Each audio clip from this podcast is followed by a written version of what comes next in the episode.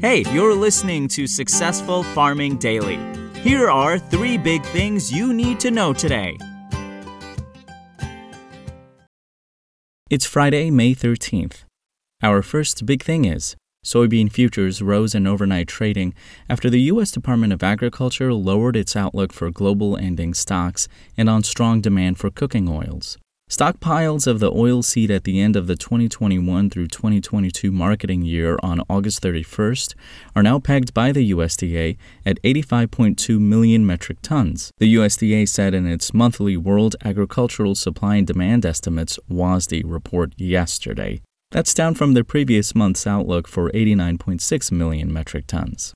Production this year is now forecast at 349.4 million metric tons, down from the previous projection of 350.7 million metric tons, the USDA said. Brazil growers likely will produce 125 million metric tons of soybeans in the 2021 through 2022 marketing year, unchanged month to month.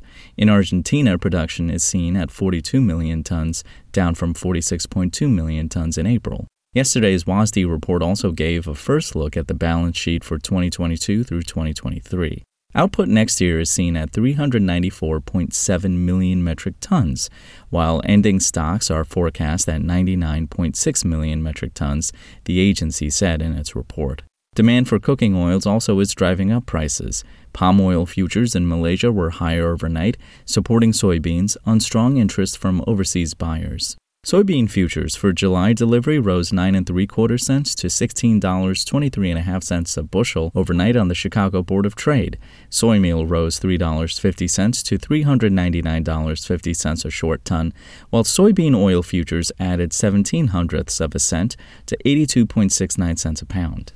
Corn futures were up 2.5 cents to $7.94 a bushel. Wheat for May delivery lost 4 and a quarter cents to $11.74 cents a bushel, while Kansas City futures rose a half cent to $12.70 cents a bushel. Next up, Sales of corn, beans, and wheat to overseas buyers all plunged to marketing year lows last week, according to data from the U.S. Ag Department. Corn sales in the seven days that ended on May 5th dropped to 192,700 metric tons, the USDA said. That's down 75% from the previous week and 80% from the prior four week average, and also the lowest since the 2021 through 2022 marketing year started on September 1st. Japan was the big buyer at 132,600 metric tons, followed by South Korea at 131,700 tons, and Spain at 73,700 tons. Colombia bought 57,100 tons, and Canada took 41,400 tons from U.S. supplies. The total would have been higher, but an unnamed country canceled orders for 304,000 metric tons. Sales for the 2022 through 2023 marketing year were reported at 46,600 metric tons, and exports for the week fell 21% to 1.5 million tons, the USDA said. Soybean sales last week totaled 143,700 metric tons, down 80% week to week and 74% year over year, the government said. That also was the lowest since the beginning of September. Indonesia bought 66,200 metric tons, Japan took 61,200 tons, Mexico purchased 20,600 tons, Venezuela was in for 8,000 tons, and Malaysia purchased 5,300 tons. An unknown country nixed cargoes of 30,200 tons, and Peru canceled shipments of 5,000 tons.